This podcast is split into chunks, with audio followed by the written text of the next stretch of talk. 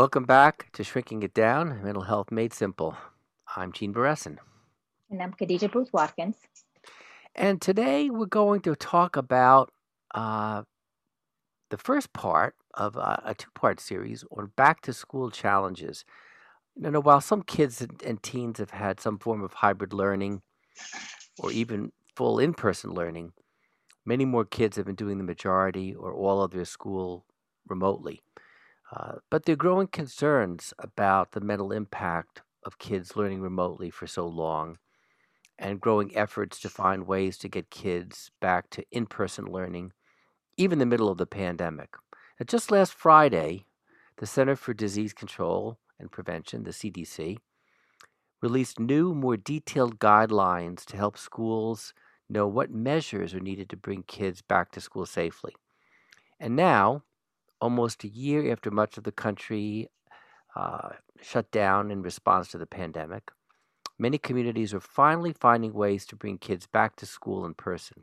Going back to school in person, though, comes with its own concerns and a host of new anxieties for kids, teachers, and parents as they prepare to do this. Um, it's a real dilemma. So, Khadija, what are some of the major concerns you've seen coming up for kids and teens about going back to school in person? You know, in your in your practices, and in the question and answers, you know, you've received from from your your your patients. Um, so so once Earth reopens, returning to school is going to be extremely difficult for for kids and adolescents. But I think the challenge is going to be a little bit differently, different. Excuse me. And what I've seen um, is more so of a struggle worrying about how they're going to fit in. Um, a lot of my kids that I that I work with who have social anxiety, you know, have done really well at home um, because the expectations and pressures uh, that that come from the the social aspects aspect of school is is not there. So they are really worried about returning to school. And then surprisingly, I have kids who never had struggles going to school who are also now a little bit hesitant about going back to school almost like a secondary uh, separation anxiety we've created by having them home for so long. Um, those are the two biggest things that I see with my younger kids.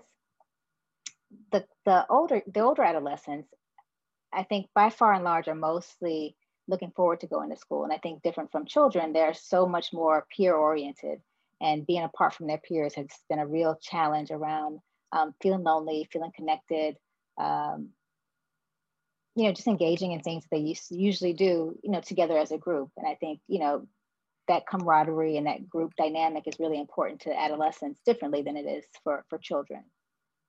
Have you seen other things or different things in your practice? No, I've seen similar things. I think the teenagers have been uh, much more depressed um, and eager to get back uh, to school. But um, uh, but one thing I want to do eh, to which which resonates with what I've seen in my practice, um, I'd like to uh, uh, read a quote um, uh, uh on struggles for students, teachers, and parents, which was published February fifth. Um, I believe this was in Teen Vogue.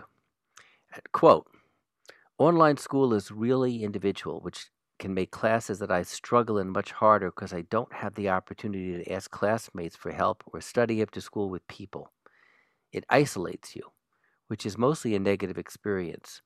I feel like I'm missing out on any semblance of a high school experience, and although my school tries to do virtual events, it's really not the same. You know, and that's Gina, who's an 11th grader in Richmond, Virginia. But at the same time, uh, Gina says, quote, I'm not willing to risk my health and the health of my grandmother who lives with me for school.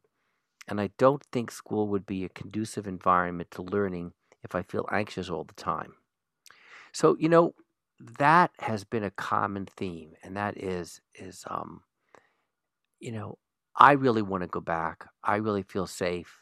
I think that it's probably better for my learning. I think it's kids probably don't get as sick as older people what what am I what am I going to be bringing home with me? You know, uh, and so even though I'm depressed and anxious and I'd love to get back, I'm worried about a lot of other things. Uh, so that's one thing. And, and, you know, you mentioned um, uh, uh, will I fit in? I've also heard from a number of my kids, both school age kids and teenagers, is um, I get so distracted from remote learning and being at home. I'm not keeping up with the work. Will I be able to catch up? Um, and how will I be able to catch up? Um, and if I go back to school, will there be people to help me there? And especially kids that have learning uh, problems uh, who are really far behind. Um, they're worried about, I think, not I think, I, I know from, from what they're telling me is um, h- how will I catch up? Nobody can help me at home. And my being socially distant at school won't help me either. So what's what's going to happen? How will I make up this work? And because a lot of these kids who who struggled academically had a lot of accommodations in school that, like you said, didn't transfer over to home. Those accommodations weren't modified to support uh, remote learning, and so those kids are really worried about falling further and further behind um, and not being adequately supported at home, and worried about what it's going to look like when they go back to school. Yeah, and, and, you know, just to take off on what you were saying before about uh, uh, kids wondering if they'll fit in, um, another theme that I've heard is, particularly from school age kids, is um, uh, will the kid, will my friends still like me? you know, I haven't seen them for so long, um, and now I'm going to see them with masks on and everything, but will they like me? Um, and and uh, and how will I make friends with them again? How will I play with them again? What will that what will that look like? You know, when we have to be at least six feet apart.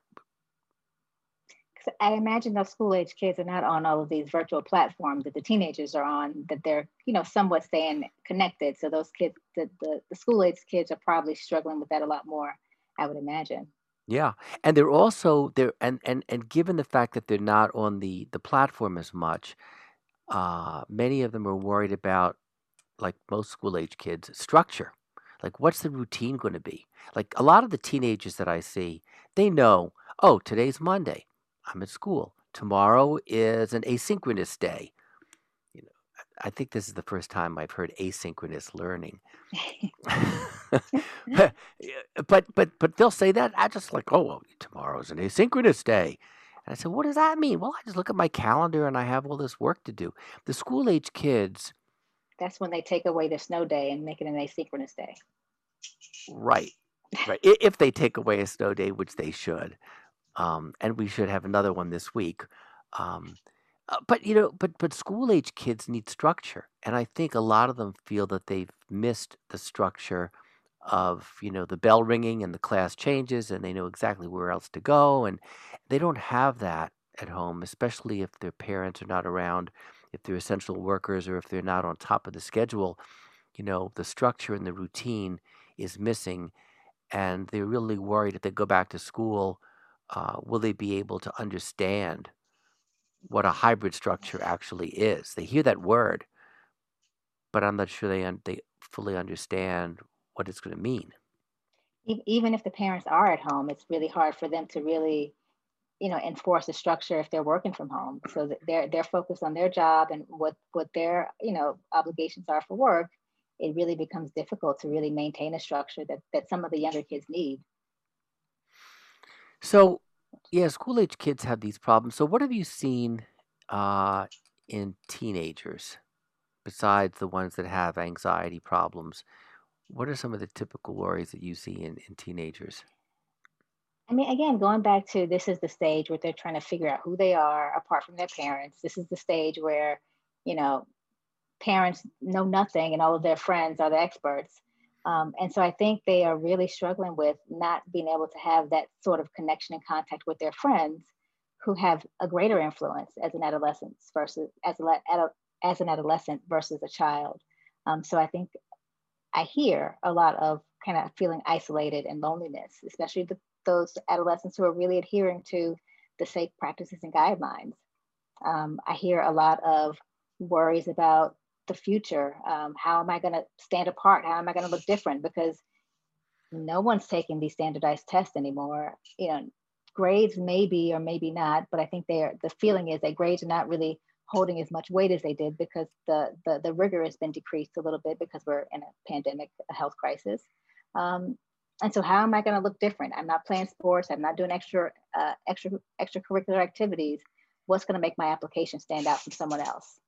Yeah, I've I've That's a heard big that, one. I've heard that one too. Um, and I've heard some others say, you know, I may not go to college. I may take a year off because I don't want to go to college if this is happening in the fall. You know, I've got a brother or sister in college and they're miserable because they're not really getting a good college experience. But will I be able to get a job? Because there's such major unemployment right now. Um, there's so much uncertainty. I don't know. I don't know what I'm going to do. And others are worried about the stress their parents are feeling because a lot of these kids, you know, the parents are have they or they tell me, well, my parents have this expectation that I'm going to go to college or that I'm going to get a job or that I'm going to do this or I'm going to do that. Well, I don't know what I'm going to do. And my parents are so stressed out.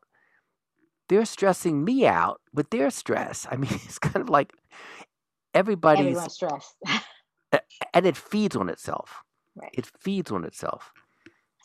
Well, I think with with respect to picking a job and and and picking a college, this this notion of virtual visits, you know, whether it's virtual interviews for jobs or virtual campus visits, it's just not a replacement for the real thing. And I think there's a lot of uncertainty if if a if a child or kid is choosing to go to college or choosing to go into the workforce, feeling like they've made the right choice, feeling confident that they're going to feel comfortable in the place that they've picked that they've seen only over a screen. Yeah.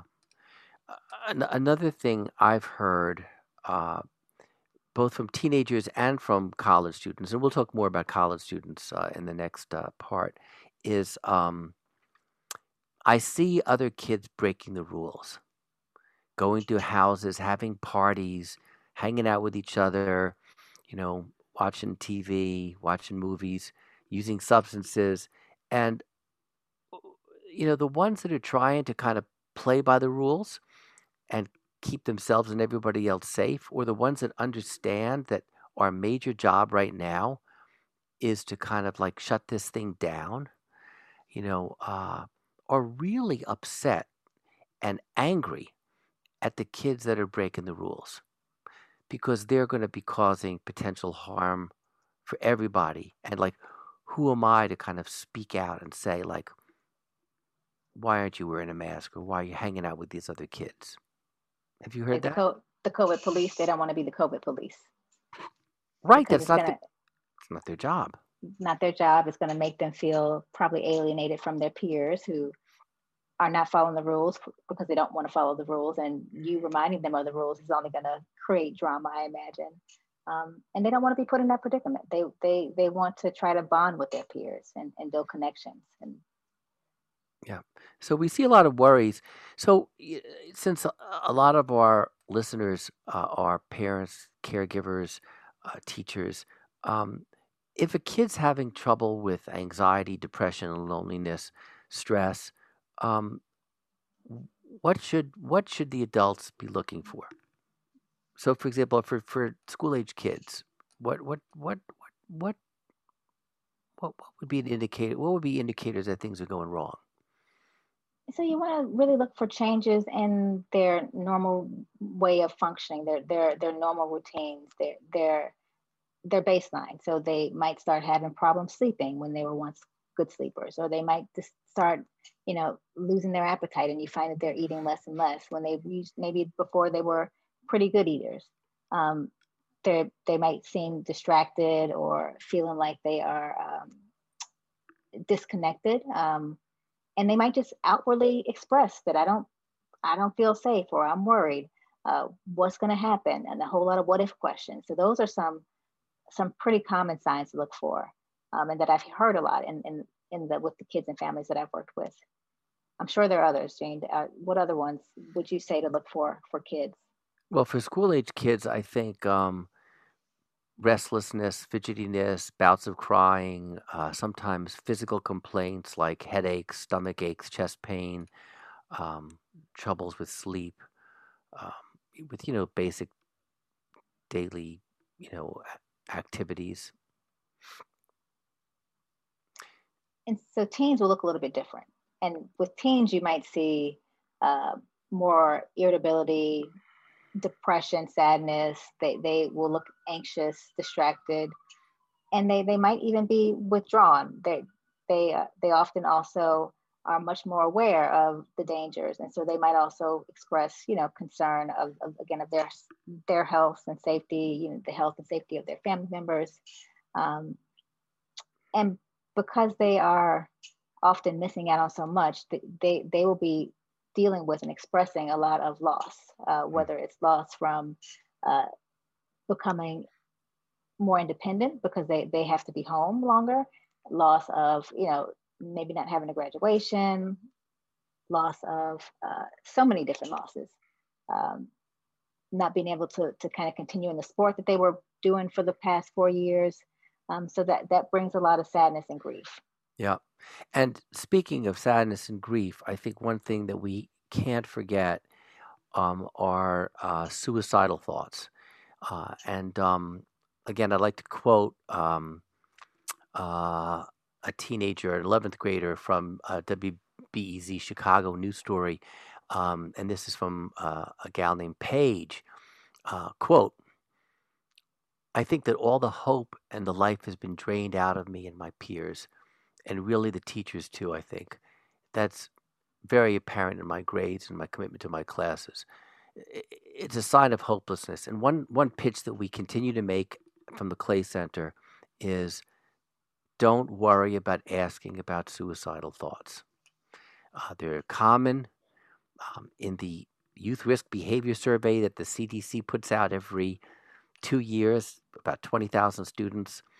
Um, it's been fairly consistent that even outside of a pandemic, about anywhere from 15 to 20 percent of 9th to 10th to 12th graders will seriously contemplate suicide and suicidal thinking has increased uh, during the pandemic. And all of the research shows that there's actual relief by asking, Have you felt so bad that you thought of giving up? Have you thought so bad that you've thought about hurting yourself uh, or even killing yourself? And um, uh, when you're asking about suicide as a parent, uh, three things to remember there's suicidal thinking, there's suicidal intent, and there's a suicidal plan.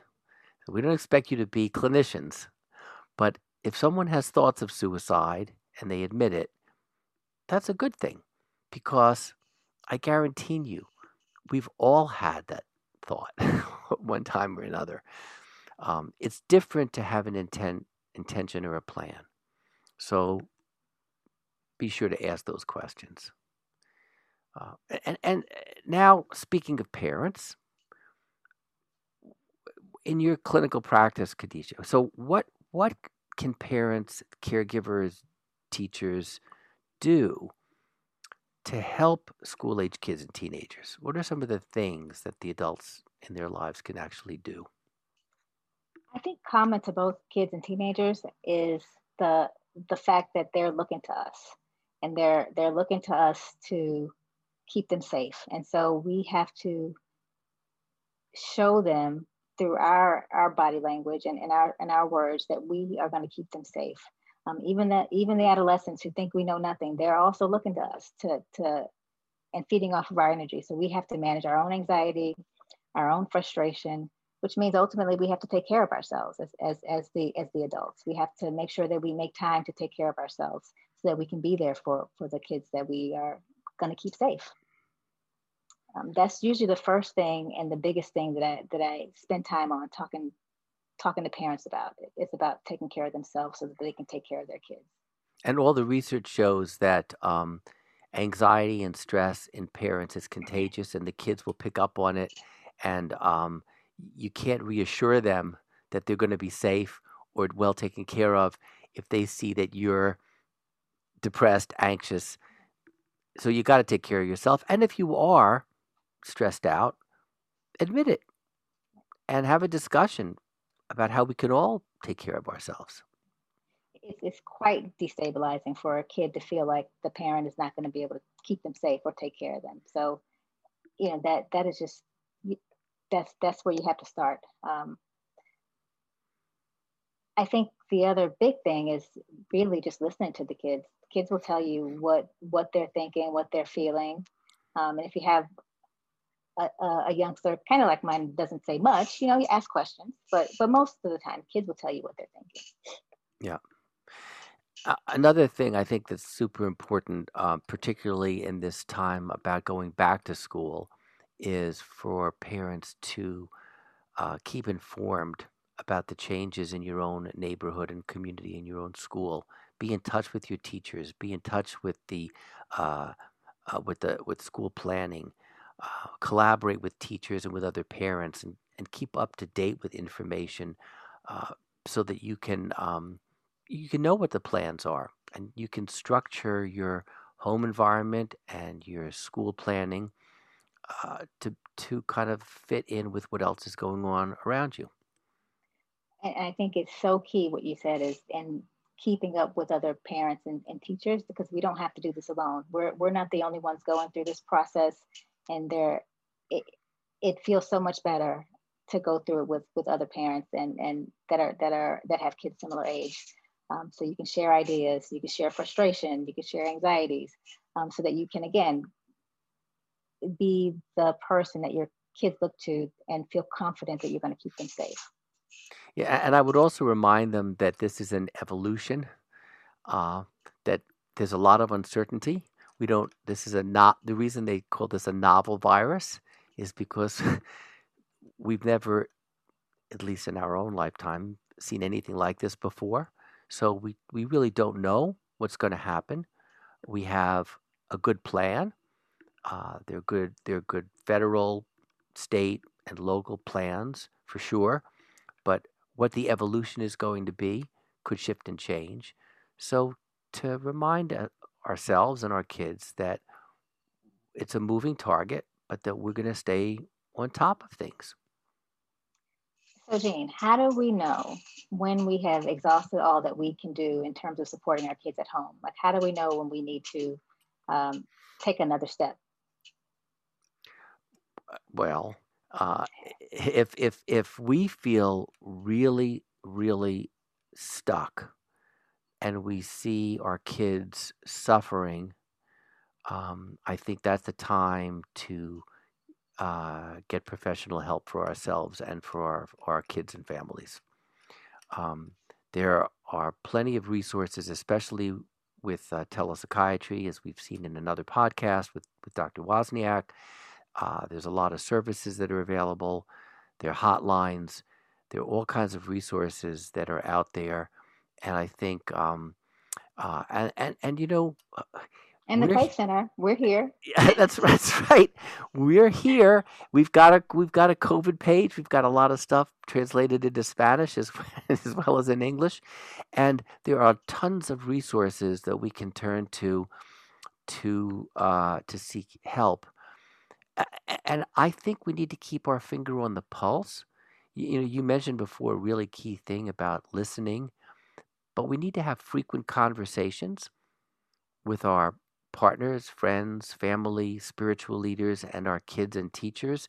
Uh, this is a real community effort, and frequent conversations are really very important. Another thing I think that's really important is this is this is a tough one, uh, but that is to focus on the positive. There's a lot to be said to focusing on the silver linings because um, you know i say to some of my, my patients you know have you ever heard this phrase out of the ashes rises the phoenix and they go no what? what? what do you mean the Phoenix? This is in Arizona. I, I mean, or and I said, well, let me let me let me explain. You know, sometimes, not just sometimes, but in most cases in the history of our planet, uh, good things have come out of bad and hard times. And if you think of the history of the United States, a lot of good things have come out of some of our worst periods. And this is a bad one. Um, and so, what we need to do is focus on what we've taken for granted, what we can learn from this, how we can prevent things like this from happening again, how we can rely on science, for example, um, and um, and and and keep upbeat. Yeah, yeah, that that whole notion of just the mindfulness and and focusing on gratitude and and really trying to change the perspective. Uh, there's been a lot of negative things that have happened over the course of this year, and there's been some things that were positive. So really alter or changing our perspective, choosing to look at things in a different way is incredibly helpful in in managing our mood, managing our anxiety, and, and helping our kids to do the same thing will be incredibly important. Being able to model it and teach it for teach it to them as well. Yeah. Well, we'll all learn something from this, that's for sure. Um, you know, um, as as we kind of come to a close of this story that's not nearly over, um, I forgot in the intro uh, to ask you how your week was. well, thank you for asking. My week was uh, my week was good. I, I feel fortunate. I got my second dose of my vaccine, so I feel incredibly fortunate to to have the opportunity to to do that. And so, you know, I was a little tired, you know, for a couple of days afterwards, but I have it and looking forward to what's next. How about you? What about your week? Well, I got my second dose. and eh, I feel grateful. Um, but I did get fatigued. Um, uh, and that was the major the major problem for me is like not realizing how tired it, it made me. That yeah, that the, the first couple of days I was like, is this me being tired or is it the vaccine being tired? Like I know I've been working a lot, but it was definitely the vaccine. I yeah. was wiped out. Well, I, I made I made the, the error of of getting on the bike yesterday and realizing, geez, you know, maybe I'm achy and I need to work out. So it was like, you know, Anchorman, you know, milk was a bad choice. It was not a good choice for me. And and and so uh, as we as we end, uh, what about the news? How well what what struck you in the news this week? I think I was really deliberate this week of keeping the news to a minimum in my house. And I'm, I'm trying to think, what did I even see this week? Maybe Bezos planning to step down in the third quarter. and to see how that will look for us going forward as we shop on Prime. I, I don't, I didn't, I didn't watch very much news. I really deliberately took a break this week. Well, you know, I think that you? it raises a point uh, that we didn't that we didn't mention during our advice for parents and for kids, and that is particularly for the younger kids, turn the media off. I mean, there's so much stuff on the media that they don't need to hear uh, and they don't understand. Um, uh, it's just not a very helpful thing. Um, I must say, I I did watch and listen to a lot of the uh, senatorial Im- impeachment trial, which uh, I, I, won't. How, I won't. I won't. How could I forget that? Maybe I deliberately blocked that I, I, did watch some of that too. well, it, it, was historic, and I think it was it was um, interesting, and it's going to be. I'm not going to comment on it. Uh, I don't want to get it into politics, but I, I, there's so much. Eh, for example, there's so much that I've learned uh, about the way our system works and about things that we need to be thinking about and considering and um, modifying and working on um, to heal. Uh, as as uh, difficult as it was to listen to all of the stuff, um, I think you know we need we need to find ways of healing, and and we're going to be coming out with blogs on healing and on um, the positive value of conflict if we're transparent and accountable because we learn from it, and on how to have civil conversations. Uh, and, and we're not going to take it from the political standpoint. We're going to be taking it from the standpoint of how we deal with these uh, areas in our own families. And maybe that can be a model of how the nation can kind of learn from what we actually can be doing at home. Yeah, it feels like we've gotten to a place where, where we can't tolerate any differences of opinions or, or views. And we really need to, to go back to being able to hear each other and, and, and validate each other's position. Yeah, I'm really looking forward to kind of seeing those blogs posted and, and having some conversations about that in the future. So, uh, that about wraps it up for today. Uh, everybody, stay tuned. We'll have a part two in which we'll be focusing on uh, back to school or out of school anxieties for college students, college age students. Um, and um, if you have questions, comments, please let us know. Uh, and um, we hope that our conversation will help you have yours. I'm Gene Beresin. And I'm Khadijah Watkins.